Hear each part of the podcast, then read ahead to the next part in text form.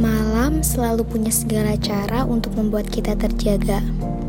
Entah bagaimana caranya, banyak yang terfikirkan di malam hari. Tentang aku, kamu, atau semesta yang mengelilingi akan aku tumpahkan di sini. Selamat datang di cerita malam Nabila.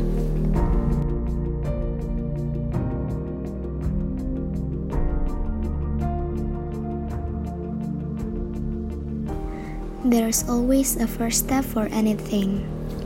And yes, the hardest thing is to start.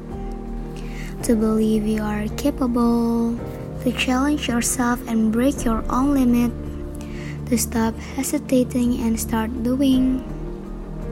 Because everyone can do anything, but not everyone have a courage to start.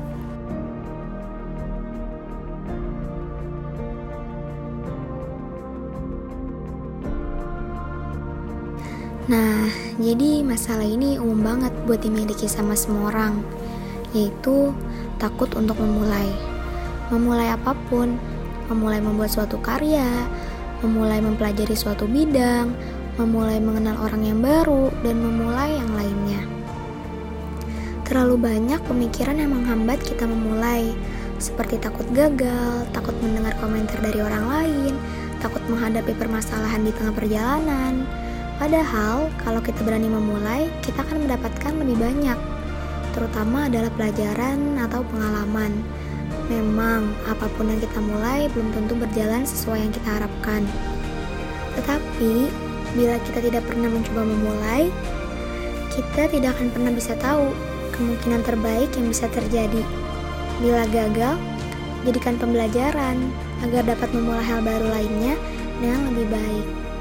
So, start doing. Jadi, mau sedikit cerita. Nah, kenapa sih mulai bikin kayak gini, mulai bikin podcast? Padahal basicnya itu gue itu orang yang paling insecure sama suara gue sendiri. Pasti udah pada denger kan kayak ya cempreng gitu. Ya gimana ya?